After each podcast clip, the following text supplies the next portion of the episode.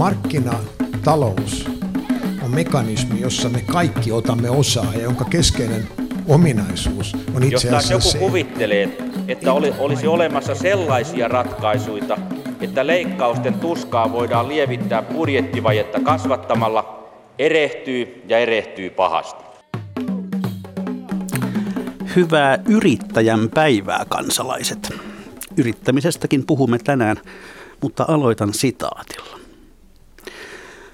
Mulla on varmaan Pohjois-Euroopan makein kotispaa, siis himassa. Pidän siellä bileitä. Se on ihan käsittämätön se mun kiinteistö. Se on siis merialueineen 2,1 hehtaaria.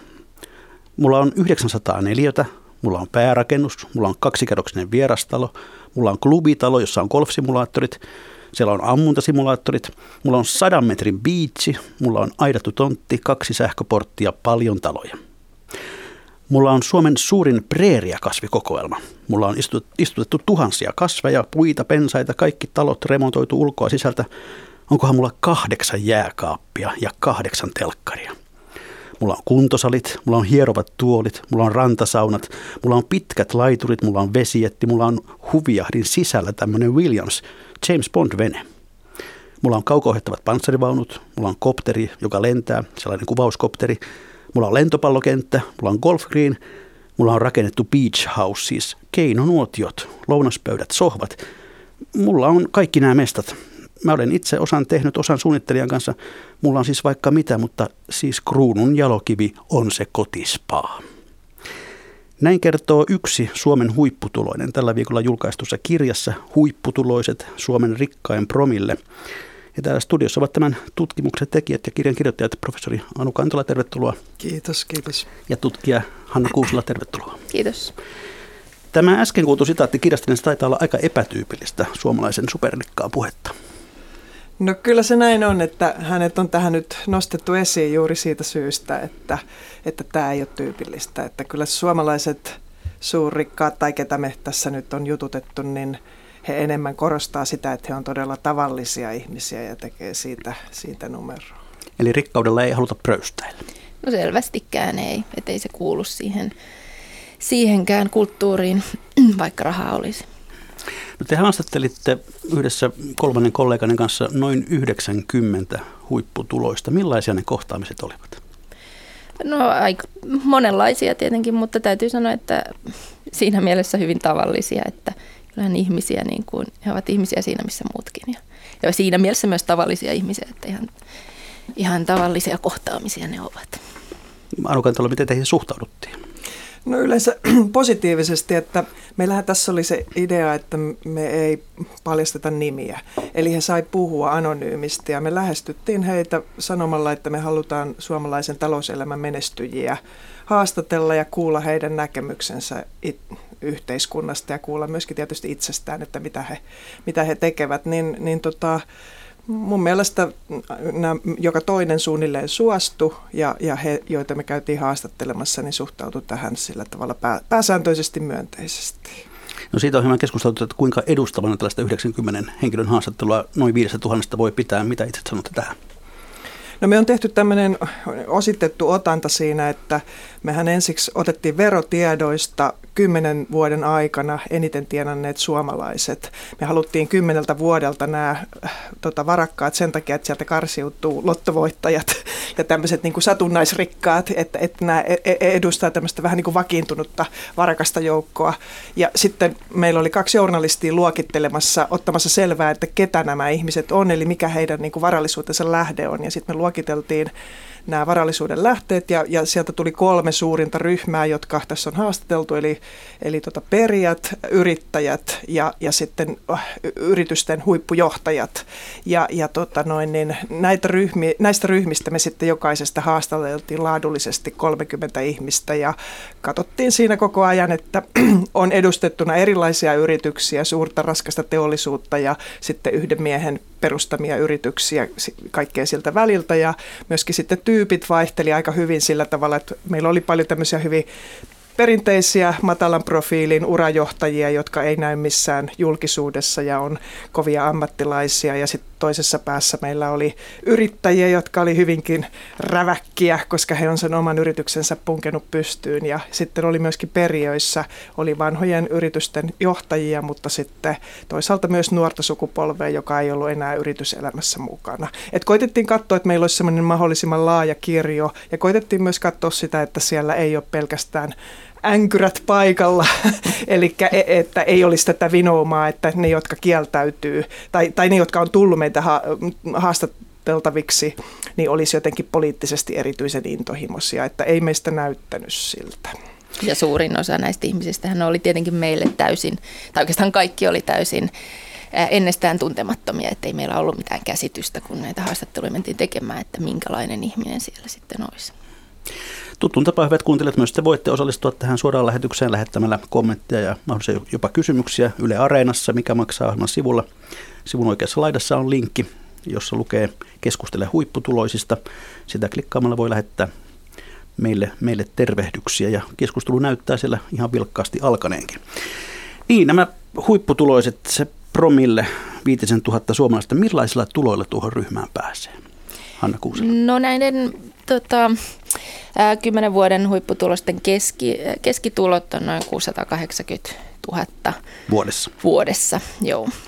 Mutta tämä alaraja tavallaan, millä tähän ryhmään tässä kymmenes vuodessa pääsi, oli 2,9 miljoonaa kymmenen vuoden tuloilla. Ää, mutta me ollaan oikeastaan enemmän haastateltu vielä sit sitä niin kuin yläpäätä.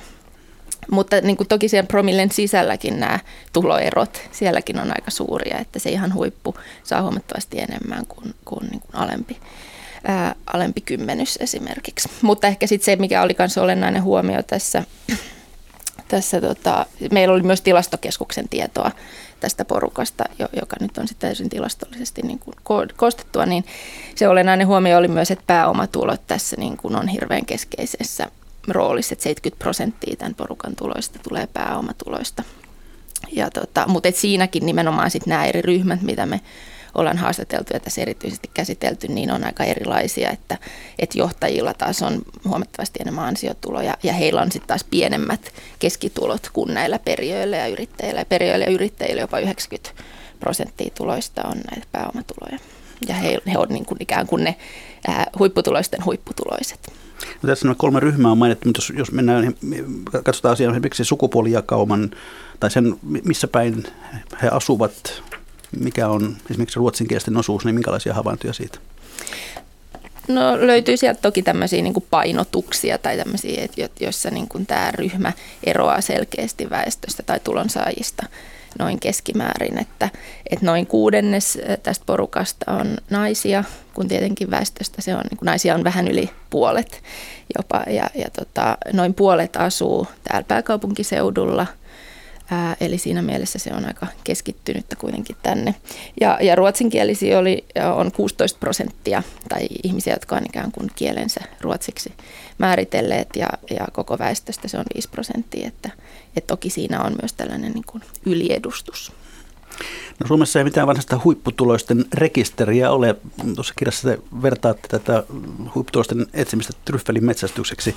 Miten te, mistä te heidät nyt sitten lopulta löysitte?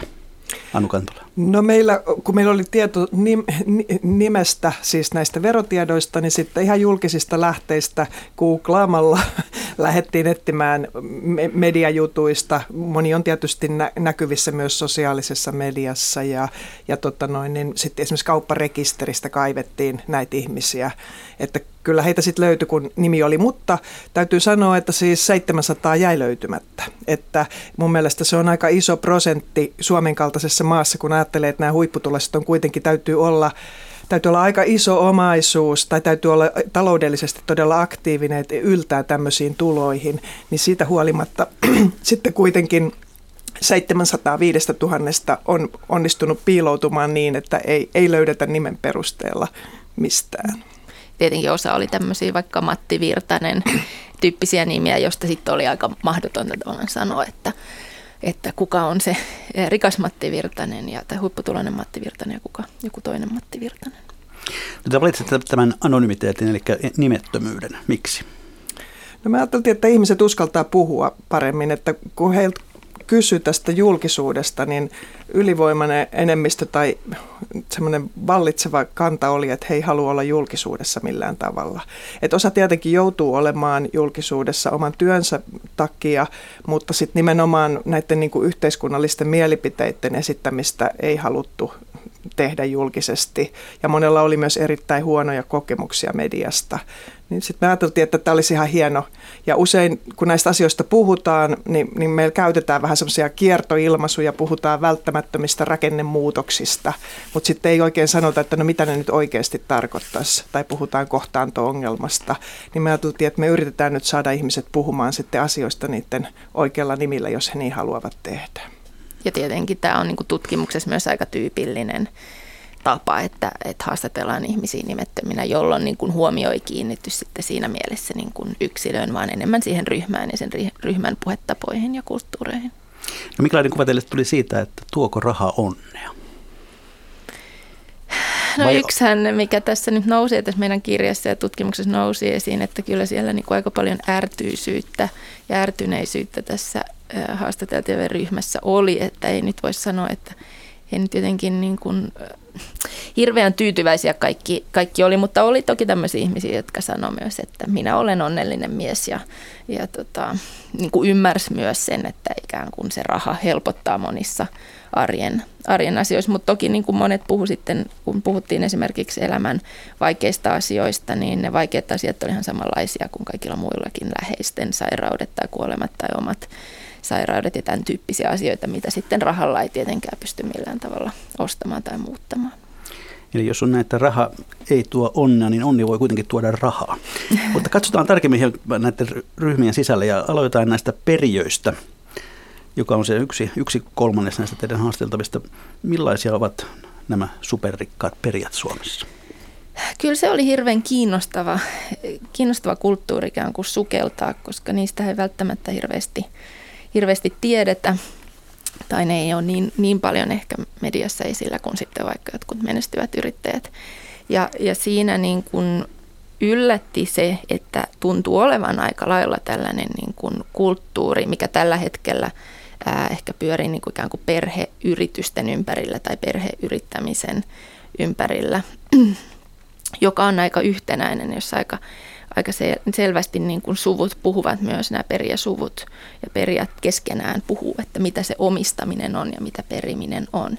Ja, ja siellä oli tämmöisiä yhteisiä ajatuksia niin kuin siitä, että, että tällainen suuri peritty omaisuus on ikään kuin lainassa edellisiltä sukupolvilta seuraavalle sukupolvelle ja itse nähdään olevan niin kuin ikään kuin vain linkki tämmöisessä ketjussa, jonka tarkoituksena on siirtää tätä, tätä niin kuin vaurautta eteenpäin. Ja tota, ja selkeästi niin kuin myös, ja monet puhuu, että siinä ollaan myös ikään kuin aktivoiduttu, että, että yhä enemmän lapsia myös opetetaan omistamaan, että omistaminen on jonkinnäköinen taito, joka ei tule, ei tule niin kuin ilmaiseksi tai ei tule niin kuin itsestään, vaan että sitä pitää opettaa lapsille ja seuraavalle sukupolvelle ja sitä kautta ikään kuin ottaa heidät siihen mukaan. Ja tämä, tämä on niin kuin siis varmasti tämmöinen, mitä nyt tutkimuksessa ja kirjallisuudessa on niin kuin kautta aikojen puuttu, että miten tämmöinen yläluokka ikään kuin varmistaa sen, että lapset jotenkin pysyy siinä, siinä pelissä mukana, niin, niin, tota, niin nyt se tuntuu olevan niin kuin aika lailla siirtynyt tämmöiseen ihan niin kuin hyvin ammattimaiseen konsulttien ja, ja, ja tota, koulutusohjelmien maailmaan. Niin vanhassa maailmassa voisi sanoa, että perheyritys tyypillisesti saattoi olla tietyllä paikakunnalla tehdas, jota se perhe ja suku vei vuosikymmeniä ja vuosisatoja eteenpäin.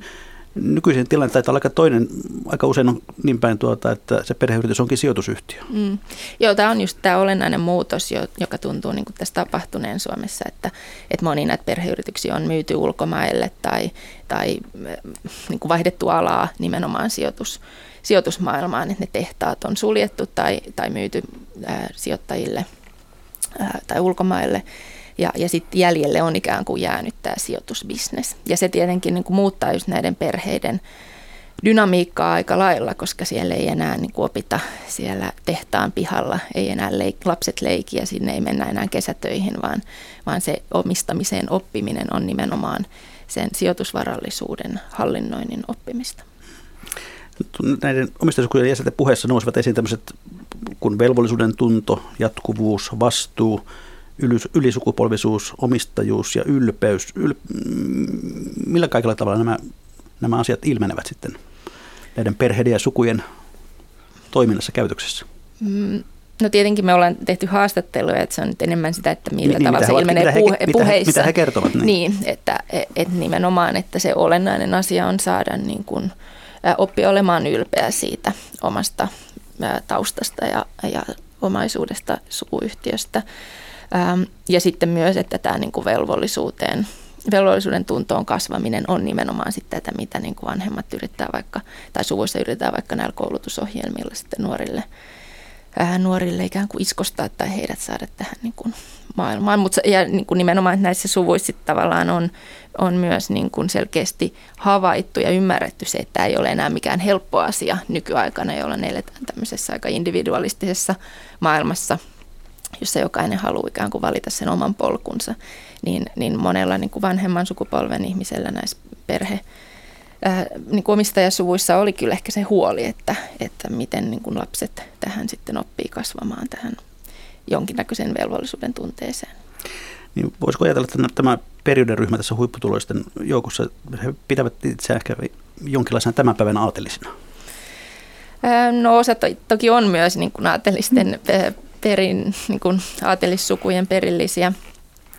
Ää, joo, kyllä, kyllä niin kuin siinä mielessä voi, että niin kuin mä sanoin, että se oli kyllä yllättävä kulttuuri, että siinä oli jotain menneen maailman ehkä äm, ajatusta, että oli tämmöisiä perheneuvostoja tai perheillä oli mottoja ja, ja, tota, ja jollain tavalla myös niin kuin nämä, nämä perheet äm, kokee, että he pystyvät niin kuin tämän varallisuutensa ansiosta katsomaan vähän niin kuin pidemmällä perspektiivillä kuin tämä kvartaalitalous on, niin kuin mitä kvartaalitalous on, että kvartaali tarkoittaa heille 25 vuotta. Ja tämä on niin kuin ehkä semmoinen, mitä tavalla voidaan ajatella, että perinteisesti aatelisilla on ollut se niin kuin mahdollisuus, ja silloin menneinä vuosisatoina niin kuin mahdollisuus katsoa vähän niin kuin arkielämän tuolle puolen.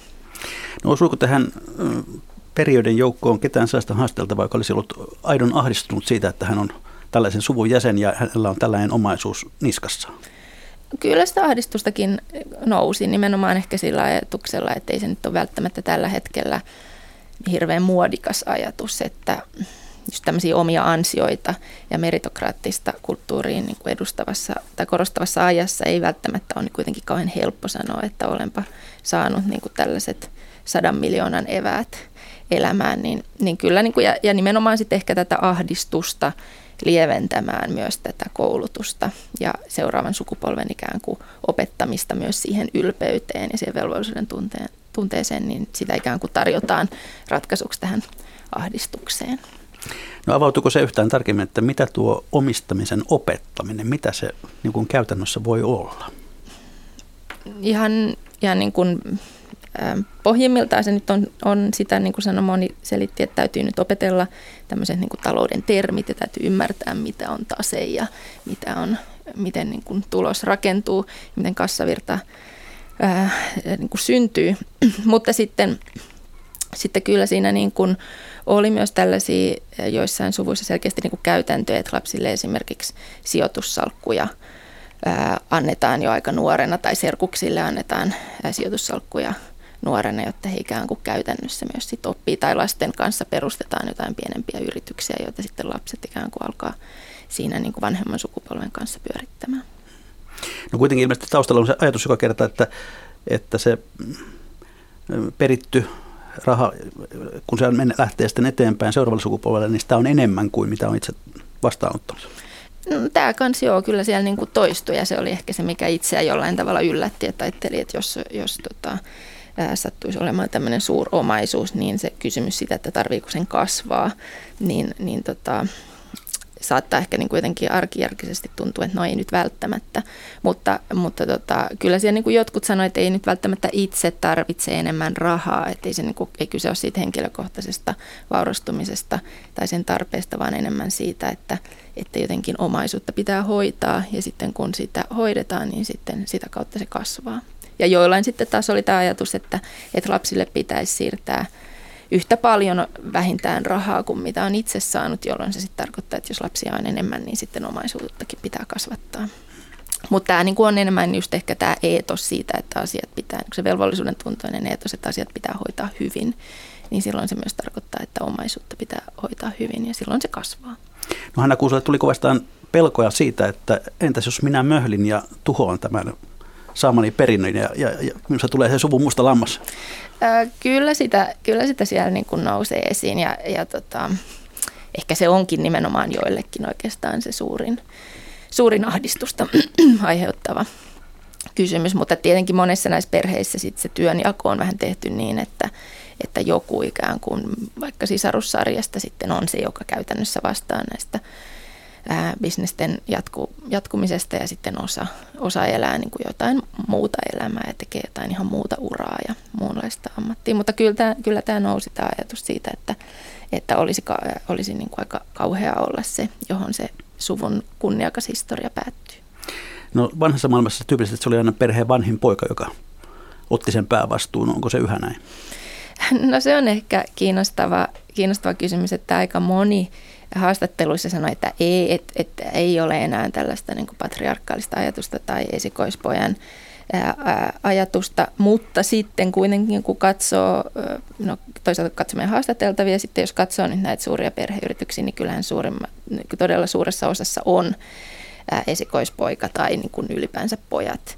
Ää, pojat siellä, että, mutta että jotkut niin kuin nimenomaan hyvin suorasanaisesti ikään kuin kielsi, että tämä olisi mikään tämmöinen niin kuin tietoinen asia, vaan tämä on ihan sattumaa, että, että vaikka viidessä sukupolvessa on aina esikoispoika sattumalta ää, yritystä johtanut. Mutta sitten toki alkaa olla siis sellaisia ää, yrityksiä ja ehkä erityisesti näissä nuoremmissa perheyrityksissä ja nuoremmissa ää, omistajasuvuissa, että, että nimenomaan sit naiset onkin jo siellä huipulla. Että kyllä siinä on niin kuin muutosta varmasti tapahtumassa. No siinä missä nämä perijät pääsin saavat pääomatuloja, niin toinen ryhmä ammattijohtajat, he ovat sitten niitä, jotka saavat pääasiassa palkkatuloja. Toki myös erilaisia bonuksia ja optioita, kuten olemme tässä muun muassa erään valtion omistaman firman, joka käy laatikoillamme sen yhteydessä tulleet, tulleet tietämään. Mitä nämä johtajat ajattelevat näistä huippupalkoista? Ovatko he mielestään palkkansa ja palkkionsa ansainneet? Anu Kentola. No kyllä, että tota, ei siellä kukaan lähtenyt sanomaan, että on kohtuutonta ja johtajien palkathan on noussut verrattuna sitten muihin, muihin ammattiryhmiin, jos katsoo Suomea ja kansainvälisesti. Mutta he on sitä mieltä, että he on, he on palkansa ansainneet ja he on, heille, heidän roolinsa siinä tuloksen tekemisessä on niin ratkaiseva, että, että on syytä sitä korvausta saada ja sitten myös vertaa kansainvälisiin palkkoihin ja, ja tota noin, niin ajattelee, että heidän pitäisi päästä suurin piirtein samoille tasoille. Nämäkö ovat tärkeimmät perustelut näihin jatkuvasti kohoavien palkkakuluihin? Nämä on ne niin kuin semmoiset, mitä he sanoo, mutta sitten myöskin tota, kun he, johtajat puhuu, niin heidän elämänsähän on todella kovaa ja, ja he kuvaa sitä omaa työntekoansa, että he, he tota noin, niin puhuu itsestään hiukan niin kuin huippurheilijat että he, heidän täytyy niin kuin hallita ajankäyttönsä erittäin tarkasti ja heillä monilla on matkapäiviä vuodessa, voi olla 100 tai jopa 200. He on jatkuvasti liikkeessä, he johtaa niin kuin tämmöisiä nopeasti liikkuvia yrityksiä, joissa on kaikenlaisia tiimejä ja tota, projekteja ja palavereita koko ajan pyörimässä ja sitten kuitenkin pitää nähdä se iso kuva, että, että tota, he kuvaa myös sitä, että kuinka se johtajan työ on muuttunut, että niin kuin jotkut kuvaa, että vielä vielä 80-luvulla oli niitä pitkiä lounaita ja, ja, ja konjakkia nautittiin, mutta että nykyään siihen ei ole aikaa, että johtajat sitten ennen kaikkea harrastaa urheilua ja triatlon tuntuu olevan semmoinen niin kuin aika yleisesti johtajien lajina nykyään, että, että pitää pitää se oma fyysinen kunto, jotta jaksaa sitä työtä. Ja tämä on tietenkin sitten yksi semmoinen tapa oikeuttaa myös niitä kovia palkkoja, että kun he näkevät itsensä niin kuin poikkeuksellisena, vertaavat itseään vaikkapa jääkiekkotähtiin ja formulakuskeihin, niin he myös ajattelevat, että korvausten pitäisi olla sitten samaa tasoa. No mistä nämä huippujohtajat tulevat? Mikä heidän taustansa yleensä on? No usein he on edennyt näissä yrityksissä tota, siellä sisäisesti, hierarkisesti ylöspäin. Että tämmöinen huippujohtajan tyyppi on tota, tietenkin tunnettu jo, heitä alkoi syntyä silloin 1900-luvun alussa ammattijohtajia, kun tuli nämä suuret yritykset ja huippujohtajat tunnetaan siitä, että he osaa edetä siellä organisaation sisällä ja he on yleensä erittäin miellyttäviä ihmisiä. Että on tämmöinen vanha sanonta, että, että huippujohtaja, niin sen hänen ei, johtaja, kun hänellä aina yleensä sitten siinä uralla edetessä on siellä johtaja yläpuolella, niin jos tämä hänen johtajansa sanoo jotakin epämiellyttävää, niin johtajan täytyy osata nyökätä ja hänen täytyy hymyillä nyökätessään tälle johtajalleen. Eli vaikka hän ei pitäisi siitä, mitä sieltä johtaja hänen yläpuoleltaan sanoo. Eli, eli heillä täytyy olla tämmöistä niin kuin kykyä tulla toimeen ihmisten kanssa, ja, ja, mutta toisaalta sitten heillä täytyy olla kovuutta. Että on, siellä oli ihmisiä, jotka on joutunut saneeraamaan isoja firmoja, sanomaan satoja ihmisiä irti, ja monet niin kuin kipuili myös näiden tilanteiden kanssa, että on todella vaikeaa sanoa ihmiselle, jonka sä oot tuntenut pitkään ja jonka kanssa sä oot vaikka tehnyt töitä samassa tiimissä, että nyt toi sun työsi ei riitä ja ulos. Tai sitten on todella vaikea niin kääntää, jos vaikka ostetaan tehdas jostakin ulkomailta ja mennä sinne sanomaan, että nyt täällä saneerataan ja saada ne työ, työläiset siihen sitten mukaan, että, että nyt lähdetään tätä pelastamaan. Että, että siinä on niin tämmöinen kaksijakoisuus, että toisaalta, toisaalta täytyy tulla toimeen ihmisten kanssa ja olla sitä tunneälyä ja sitten toisaalta täytyy olla sitä kovuutta. Niin sanoit itse yllättynyt siitä, että miten paljon johtajat puhuivat tunteista ja tunneälystä.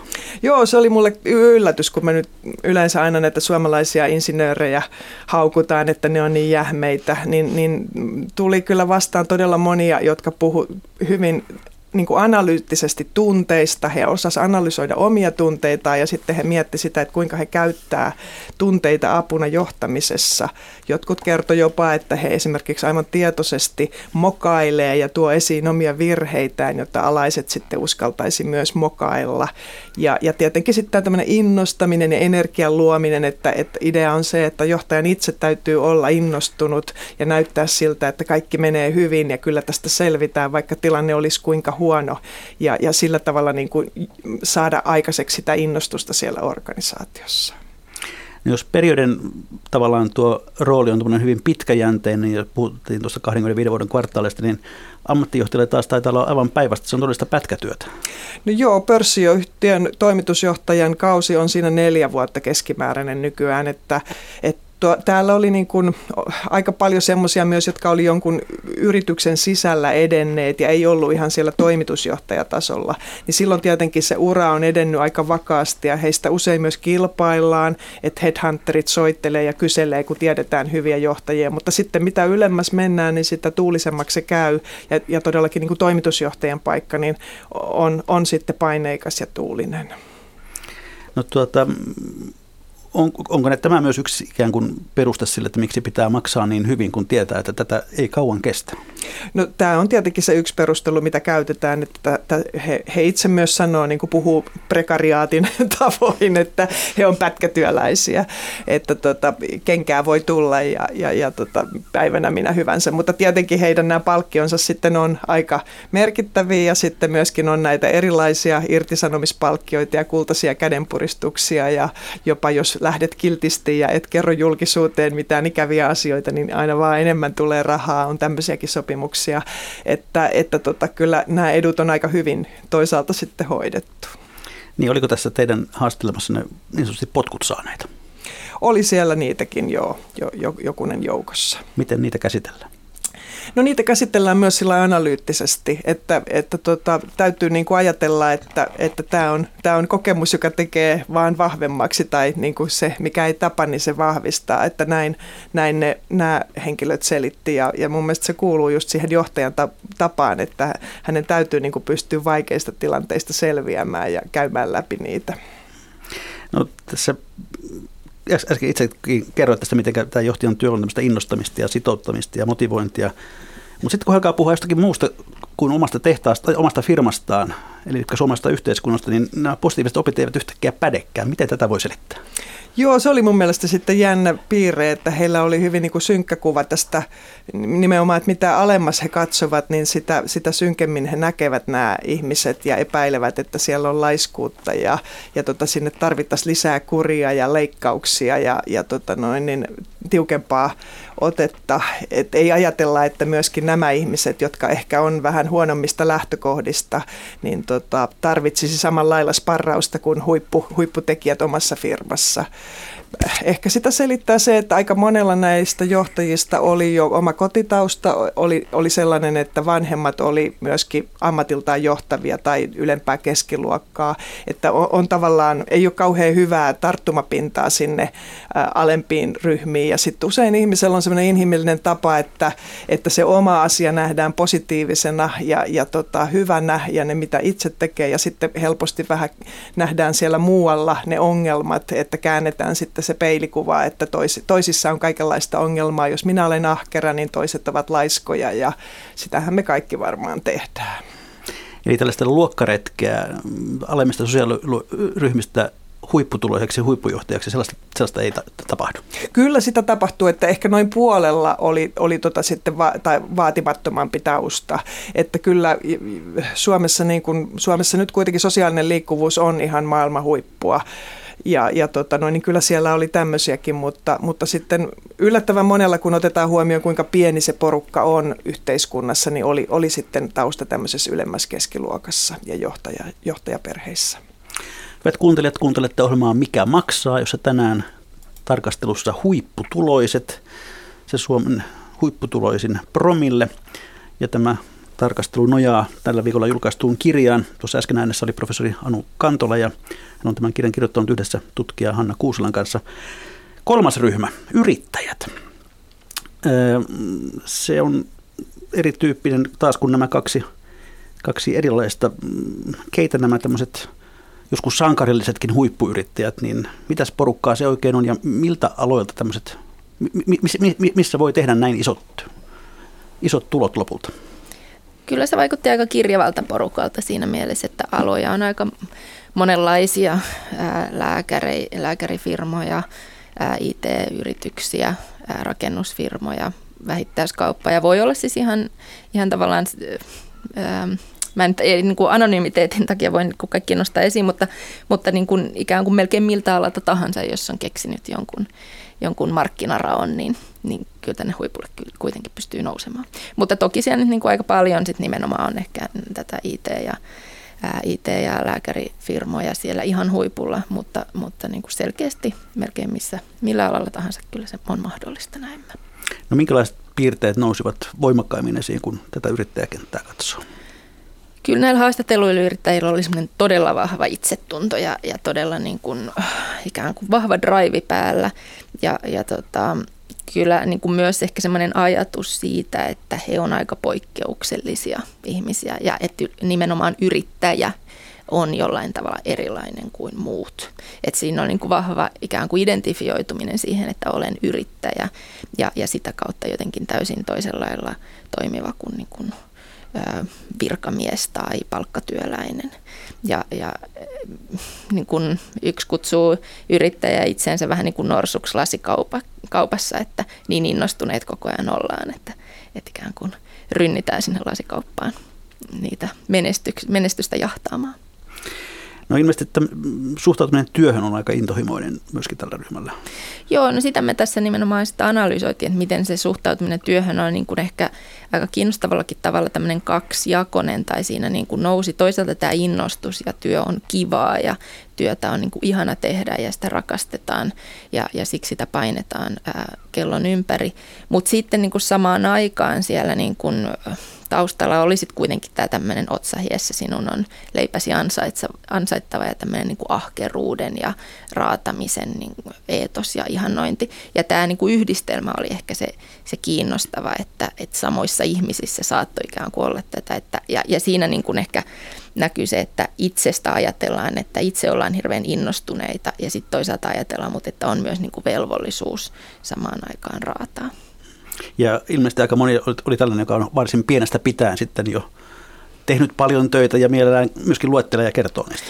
Joo, kyllä niitä tarinoita aika paljon kuuli, että miten 10-15-vuotiaana on niin kuin alettu jo itsestä huolta pitämään ja että selkeästi siihen yrittäjyyteen kuuluu myös, tai siihen miten, sitä yrittäjy, miten siitä puhutaan, niin kuuluu tämmöinen niin kuin ehkä ajatus tämmöisestä kokonaisesta elämäntarinasta, joka on jo niin kuin alusta pitäen nimenomaan, ää, nimenomaan jotenkin johtanut tähän yrittäjyyteen. Se oli oikeastaan hauska, hauska kun tota, yleensä aina ensimmäinen haastattelukysymys mulla oli, että kerropa vähän taustastasi.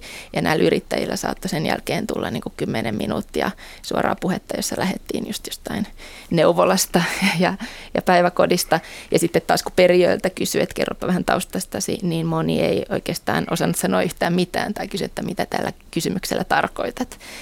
Että siinä tämä, nämä yrittäjät nimenomaan rakentaa tai on rakentanut itsellensä usein aika lailla semmoisen niin kuin elämäntarinan, jonka päätepisteenä sitten on tämä, tämä menestynyt yrittäjyys ja huipputulot.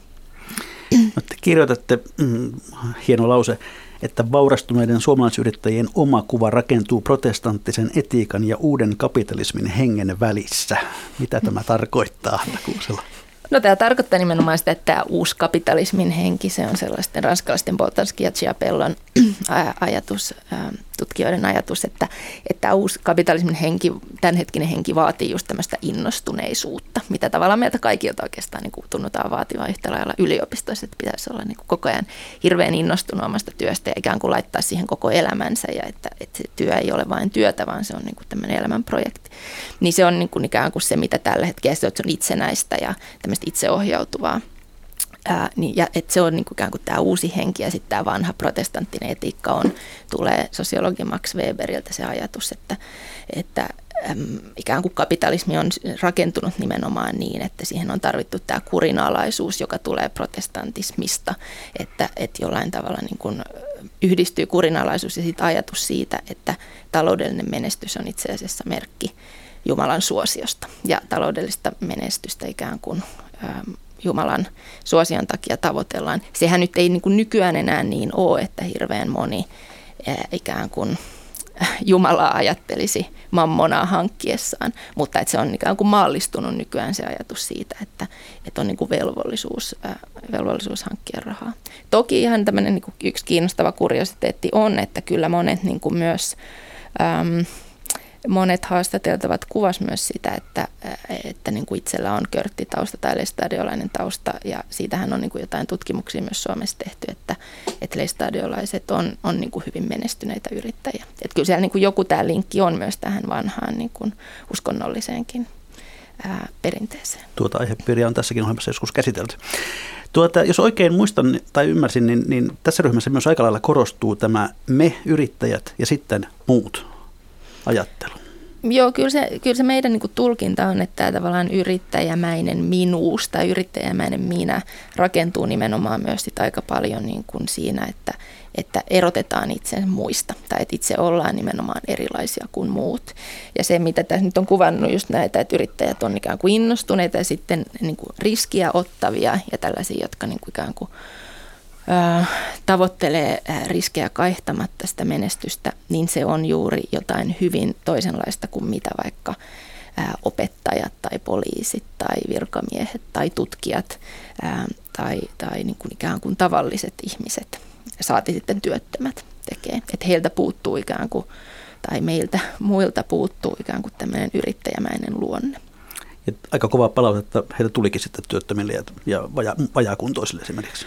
Mm, kyllähän tässä niin kuin meidän haastateltuissa kyllä yrittäjät oli se, se kovasanasin porukka, että vaikka muistakin ryhmistä löytyi löytyi niin kuin sitä kritiikkiä ää, muita tuloluokkia kohtaan, niin kyllä, kyllä niin kuin monella yrittäjällä on, oli se kokemus, että, että muu yhteiskunta on aika laiskaa. Tietenkin se kumpuaa aika paljon siitä, että jos se oma ajatus on se, että on niin kuin omin avuin nostettu, vähän niin kuin paroni von Münchhausen nostaa itse itsensä ylös sieltä suosta, niin sitten sit se pitäisi ikään kuin olla kaikille mahdollista. Ja jos, jos, se, jos siinä ei ole muut onnistunut, niin se on ikään kuin oma vika.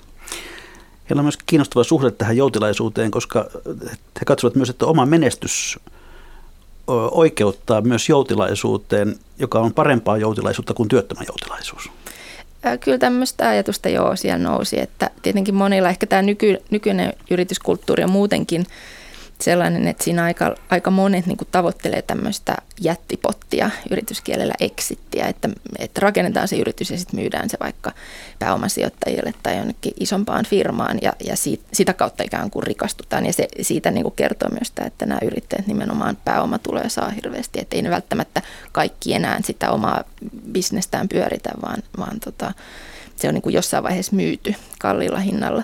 Niin sitten niin kuin tämän jälkeinen elämä ehkä nähdään niin kuin vähän eri, eri tavalla kuin se aikaisempi, että, että monella nämä niin kuin työntäyteiset vuodet ja tämä kovaa painaminen, niin kuin ne tarinat sijoittu menneisyyteen ennen sitä yritysmyyntiä tapahtuneeseen aikaan ja sitten sen jälkeen taas niin kuin oltiin jonkin verran niin kuin myös sapattivapaita pidettiin ja, ja vähennettiin työntekoa. Ja, ja niin kuin sit se ajatus nimenomaan oli, että, että sillä menneellä työllä on ikään kuin oikeutettu sitten se, se niin kuin jonkinnäköinen sitten joutilaisuus itselle myöhemmin. Ja tämä oli tavallaan kiinnostava semmoinen, just jos miettii näitä kulttuurisia ristiriitoja, niin, niin tietyllä tavalla se joutilaisuuden ajatus kielletään, koska on just tämä ajatus tästä otsahiessä sinun on työtä tehtävä ja leipäsi ansaittava.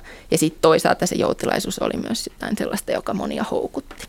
Ei toki kaikkia, oli siellä paljon sellaisia, jotka esimerkiksi lääkäreitä, jotka sanoivat, että, että työ on niin kiva, että edelleen sitä leikataan päivittäin potilaita, vaikka sen voisi siirtää rahamielessä tietenkin jo jollekin toiselle. Pohditaan sitten huipputuloisten suhdetta valtaan. Pari sitaattia kirjastanne. Miehet on Suomesta kadonnut. Kaikki poliitikot ovat jotain pellejä. Kaikki viherpipertäjät pitäisi viedä ladon taakse, antaa niskalaukaus. Politiikka ja poliitikot ei ole aivan kummosta arvostusta tässä kirjassa ne saa tylyhkää palautetta. Anu Kantola. No joo, tämä sitaatti on juuri näistä yrittäjiltä ja, ja varmaan sieltä niin kuin äärilaittaa, mutta siis kaiken kaikkiaan niin ei todellakaan politiikkaa ei kehuttu ja siellä tämmöisessä haastattelututkimuksessa on aina niin kuin kiinnostavaa myös se, että mitä ei sanota ja siellä ei todellakaan vaaleja ei kehuttu, demokratiaa ei kehuttu ja, ja tota, hyvin monet niin kuin päinvastoin sitten oli sitä mieltä, että se on aika turhan aikaista jännä piirre oli mun mielestä se, kun ajattelisi, että tämmöiset niin talouden menestyjät, niin että mitä he nyt sitten, onko he edes kiinnostuneita politiikasta, mutta kyllä, kyllä nämä, tämä joukko oli. Ja tuntuu niin kuin sillä tavalla hauskasti, että heillä on hyvin selkeä semmoinen poliittinen ohjelma mielessä, jonka he haluaisivat Suomessa ajaa läpi. Ja heitä hirveästi harmittaa se, että tätä ohjelmaa nyt ei saa sitten puserrettua läpi. Ja he ajattelee, että siinä on tämmöinen demokratian perustava ongelma, että äänestäjät ajattelee itseään vaan kun he äänestää ja, ja silloin tota, poliitikot joutuu kosiskelemaan näitä äänestäjiä ja sen takia sinne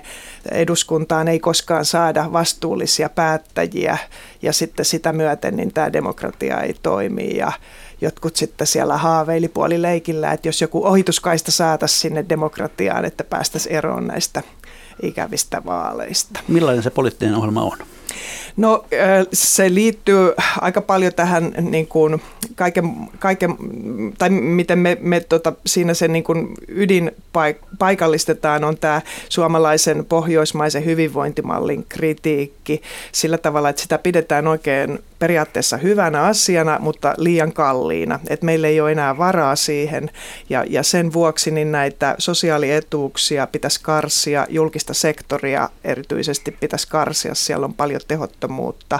Ja sitten he ei myöskään halua maksaa veroja, mikä oli tietenkin niin kuin aika jännittävää, koska se on mun mielestä kuitenkin se semmoinen kohtalon kysymys tässä pohjoismaisessa mallissa, että tämä on ollut tämmöinen joukkorahoitusmalli, joka on pyörinyt sillä korkealla veroasteella ja, ja tota, sillä on aikaan saatu sitä sosiaalista liikkuvuutta ja kaikki mukaan tähän, tähän talouteen ja yhteiskuntaan. Eli, eli tota noin, niin voi ajatella, että heillä on niin kuin tämmöinen selkeä projekti, joka myös sitten hyödyttää heitä itseään, eli he haluaisivat päästä näistä veroista, joita tosin he ei maksa kauhean kauhean kovasti, että heidän se keskimääräinen veroprosentti on 34 ja se on semmoinen samantyyppinen veroprosentti on vähän yli 5000 kuukausituloisilla jo.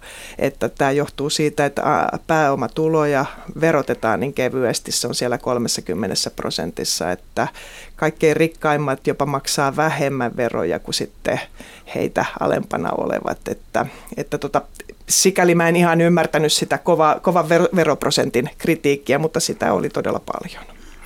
No toisaalta kirjassa hieman ehkä paradoksaalisesti no, sitten nousee esiin se, että kun nämä poliitikot ovat näin surkeata väkeä, niin kuitenkin he kertovat, huipputulaiset kertovat, miten helppoa heidän on päästä vaikkapa ministeriöiden puheille ja pitävät sitä ikään kuin arvona.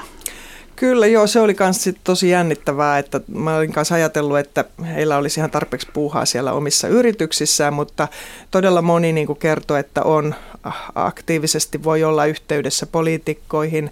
Kun me kysyttiin, että onko Suomi kerho, niin erityisesti nämä ammattijohtajat, jotka on tämän niin kuin minglaamisen tai verkoston niin kuin ytimessä, niin he sanoivat, että kyllä on, että kyllä Suomi on kerho. Ja, ja tota noin, niin paljon on yhteyksiä poliitikkoihin ja olivat hyvin luottavaisia, että jos heillä on joku ongelma, niin he voi ottaa poliitikkoihin sitten suoraan yhteyden, että ministerille järjestyy audienssi. Et, et tota, tää, ja sitten kun me katsottiin myöskin ihan etujärjestöjen hallituksia, 12 vuoden ajalta otettiin elinkeinoelämän tärkeimmät järjestöt, niin huipputulos sillä on erittäin suuri edustus siellä, että näiden hallitu, näissä hallituksissa niin 40 prosenttia on huipputulosia. Ja, ja tota, joissakin järjestöissä niin se huipputulosten osuus on siellä 6-70 prosentin tienoilla, että he on erittäin aktiivisia myös tämmöisessä ihan perinteisessä tylsässä edunvalvontatyössä, mikä on ihan jännää. Eli voisi sanoa, että heillä on myös valtaa. Kyllä joo, ja heillä on niin kuin selkeästi, ei, ei ole tapahtunut niin, että olisi syntynyt tämmöinen globaalin talouden eliitti, jotka sitten lentelee ympäri maailmaa ja ei ole enää kiinnostunut vaikuttamaan poliittisesti Suomessa, vaan on selkeästi, heillä on edelleenkin yhteydet poliittisiin eliitteihin ja voi mun mielestä puhua valtaeliitistä, joka, jonka osa, tota, merkittävä osa huipputulosista on. Se oli myös kiintoisa, että, että se nousee esiin tällainen vahvan johtajan kaipuu. Mistä se kertoo? Se oli just tietenkin tämä, mikä meitä myös yllätti tässä niin kuin demokratia kriittisyydessä tai demokratia vastaisuudessa, että, että siellä nimenomaan niin kuin aika moni oli laittanut äh, Juha Sipilään aika suuriakin odotuksia, että nyt vihdoin tulee tällainen, niin kuin, tällainen pääministeri, joka on, on politiikan ulkopuolelta ja pystyisi ehkä niin kuin saamaan aikaiseksi. Sitten toisaalta me tehtiin nämä niin kuin haastattelut pari vuotta sitten suunnilleen, niin sitten siinä vaiheessa oltiin jo pettyneitä siihen, että, että Sipilä ei onnistunut ikään kuin runnomaan läpi niitä, niitä, ää, niitä niin kuin uudistuksia, jotka koettiin tarpeelliseksi. Et nimenomaan joku puhuu niin kuin tämmöisestä ajatuksesta, että ehkä valistunut diktatuuri olisi kuitenkin parempi kuin demokratia, että, että kyllä se nähdään, niin kuin, niin kuin Anu sanoi tuossa aikaisemmin, nä, ongelmaksi nimenomaan nähtiin nämä niin kuin vaalit jotka, ja myös AY-liike, jotka jarruttaa niin kuin yhteiskuntaa, että nämä tämmöiset ikään kuin laajapohjaiset päätöksentekotavat on liian hitaita ja siksi tarvittaisiin vahvaa johtajaa. Ehkä se kertoo siitä, että tietenkin jos niin yritysmaailmassa on paljon toiminut, niin yrityksissähän on johtajat, jotka lopulta päättävät ja, ja siinä mielessä niin kuin yritysmaailma on hyvin erilaista kuin demokratia. Ja, ja tota, ehkä siellä sitten niin kuin koetaan, että tämä sama, sama malli pitäisi sitten niin kuin valtioita ja kansalaisia pyörittämään saada. Anteeksi. Tämän kirjan perusteella vaikuttaisi myös siltä, että, että tämä huipputulaiset on siis ryhmä, joka on itseensä varsin tyytyväinen – ja yhteiskuntaan ja muihin ryhmiin varsin tyytymätön. Mitä kaikkea tästä voisi seurata? No, Me tietysti niin kuin, meidän sellainen lähtöajatus oli tässä, että onko globalisaation myötä meille syntynyt talouden eliitti, joka ei enää ole kiinnostunut kansallisvaltiosta ja tässä tapauksessa Suomesta – ja tämä on semmoinen iso kysymys, jonka tämä globalisaatio on tuonut, että kun pääomat ja raha ja yritykset liikkuvat globaalisti, niin mitenkä sitten nämä talouden omistajat, varakkaat, yritysten johtajat, niin onko he enää mukana kansallisvaltiossa. Ja meillähän oli pitkään esimerkiksi tapana puhua Suomessa sinivalkoisista vuorineuvoksista. Että ajateltiin, että suurimpien teollisuusyritysten johtajat niin oli erittäin tiiviisti mukana Suomen kohtaloiden ohjaamisessa ja, ja tota noin, niin heillä oli suuri intressi niin kuin edistää myös Suomen etua. Ja tämä ajattelu tavallaan on alkanut murtua 80-luvulta globalisoitumisen myötä. Ja kun me kysyttiin esimerkiksi nyt näiltä johtajilta, että haluaisitko vuorineuvokseksi, niin suuri osa johtajista sanoi, että ei missään tapauksessa, että sehän on ihan, ei sillä väliä semmoisella tittelillä. Ja, ja tota noin, niin, äh, on, on niin kuin kiinnostavaa se, että mitenkä tämmöinen äh, yhteiskunnan varakkaat, niin miten he suhtautuu Suomeen, että et, tota niin onko heidän mielestään niin kuin kiinnostavaa täällä tehdä työtä? Ja, ja tietenkin mun mielestä siinä on kaksi puolta mikä Hanna on tutkinut näitä periöitä, että onko heillä kiinnostusta sijoittaa Suomeen enää rahojansa ja näkeekö he Suomen niin kuin kiinnostavana sijoituskohteena. Ja sitten toisaalta niin kuin poliittisesti, että onko varakkaat va- valmiita maksamaan niitä veroja. Ja, ja tota noin, niin kuin heillä nyt näyttäisi olevan niin kuin pääsy poliittisten päättäjien puheille ja veroprosenttia on poliittisesti alennettu tässä viime aikoina, pääomavero erityisesti, niin, niin herää kysymys sitten, että alkaako se rapauttaa tätä meidän hyvinvointimallia. Ja kyllä se olennainen varmaan kysymys on, että, että niin kuin onko se tulkinta niin, että Suomen menestystarina tai, tai että varmaan niin kuin, oma tulkinta on, että Suomen menestystarina on perustunut tämmöisille kompromisseille eri yhteiskuntaryhmien ja luokkien välillä ja jokainen on ikään kuin osallistunut tähän. Ja, ja se, että jos se, on, jos se on näin pessimistinen ja synkkä se kuva ää, siellä huipulla, niin varmaan niin kuin nämä kompromissit voi nyt olla jossain määrin vaarassa, jos, jos tämä niin kuin jatkuu ikään kuin suunta tällaisena. Vilkaistaan sitten hieman tuota kuuntelijapalautetta siellä Nimimerkki Punikki syyttää, että tieteellinen spekulointi piilottaa ilmeisesti tarkoituksesta sen tutkimuksen sanoman, että suurituloisten tuloveroaste on sama kuin keskituloisen. Tämä asiahan tässä tuli jo äsken sanotuksi. Nimimerkki niin muistelee, että Turkka sanoi, että Suomi on ainoa valtio maailmassa, jossa kateus voittaa kiima, mutta eikö se ollut Tommi Taaperman? Joo, ja se, se on meillä siellä kirjassakin. Näin taitaa olla. Sitten tuota, täällä on kunnon marksilaista palautetta, jossa viitataan tuon työtä, tuottamaan lisäarvoon, jonka sitten pääoma varastaa ja rikkaammat ovat heidän mukaansa varkaita. Emme yhdy ehkä tähän ihan suoraan näin avoimesti. Mutta sitten mielenkiintoinen ehdotus. Toivottavasti tehdään samanlainen kysely myös sille promillelle, joka on kaikkein köyhimmästä päästä. Olisiko aihetta? Joo, kyllä ilman muuta. Ei tässä meillä on semmoinen tutkimusprojekti meneillään nyt sitten kansalaisuuden kuiluista ja kuplista, jossa me tutkitaan myös muita ryhmiä, että keskiluokkaa ja sitten tietenkin sitä myös alinta, alinta 10 prosenttia nyt suurin piirtein. Että, et tota, Suomessahan oli aika pitkään, meillä oli niinku selkeät, luokkapuol- selkeät luokat ja luokkapuolueet, että oli maaseutuväestö, teollisuusväestö ja, ja sitten tota kaupunkiväestö ja oli selkeät puolueet, jotka edusti näitä ryhmiä ja nyt kun tämä talouden rakennemuutos on murtanut sillä tavalla meidän taloutta ja muuttanut, että yli 80 prosenttia on palveluita, niin tämä on niin kuin pannut uudella tavalla mylläykseen myöskin nämä niin kuin vanhat luokat tai sosiaaliset ryhmät. Ja, ja nyt me tutkitaan sitten tätä, että, että mitä on tapahtunut. Eli jatkoa seuraa. Ja hyvät kuuntelijat, näin olemme sitten perinteisesti siinä kohtaa lähetystä, että olisi viikon talousvinkkien ja talousviisauksien aika. Laittakaa hyvä kiertämään, jakakaa talousviisautta toisillenne meidän kauttamme, joko postikortilla osoitteeseen PL 79 30 Yleisradio tai sähköpostitse osoitteeseen juho-pekka.rantala.yle.fi. Aloitetaanko tällä kertaa Anu Kantolasta? Millainen olisi sinun viikon talousvinkki tai viisautasi, jonka haluaisit kuuntelijoiden kanssa jakaa? Syvä huokaus. Joo, mä, mä huomaan, että mä en ole nyt tätä miettinyt. Mutta tota noin, niin, ö, olkaa uteliaita ja katsokaa ympärillenne, että mitä maailmalla, maailmalla tapahtuu. Että tässä on niin nopeasti kaikenlaisia muutoksia tapahtuu, että tota se, se ainakin näkyy tuossa myös näissä varakkaissa, että siellä on myös nopeasti nousevia uusia aloja, joihin kannattaa sitten satsata, että muutos on nopeaa. Entä Hanna Kuusela? No mun talousvinkki olisi se, että aina kannattaa sijoittaa sivistykseen, että olisi sitten rahan tai ajan sijoittamista siihen, niin mä luulen, että se sivistys ää, ja koulutusoppiminen on ainoa, millä me tästä eteenpäin poskutetaan. Donnerin sanoin lukeminen kannattaa aina. No näin. Sitten yleisövinkki, joka tulee nimimerkitä Saarikentän laidalta ja kuuluu näin. Näin syksyllä moni aloittaa taas uusia harrastuksia, opintoja, erilaisia harrastepiirejä, kuntokouluja. Aloita nyt oman taloutesi yksityiskohtainen kuntokoulu. Merkkaa loppuvuoden ajan muistiin kaikki tulosi ja menosi. Erittele jopa ruokaostoksesi joululomalla voit tehdä sitten yhteenvedon erityisesti menopuolesta. Saatat hämmästyä siitä, siitä, miten ja mihin rahasi menevät. Sitten voit mahdollisesti muuttaa toimintaasi taloudellisemmaksi. Kiitoksia Anu Kantola, kiitoksia Kiitos. Hanna Kuusela, Kiitos. kiitoksia hyvät kuuntelijat. Mikä maksaa, sitä me ihmettelemme jälleen viikon kuluttua.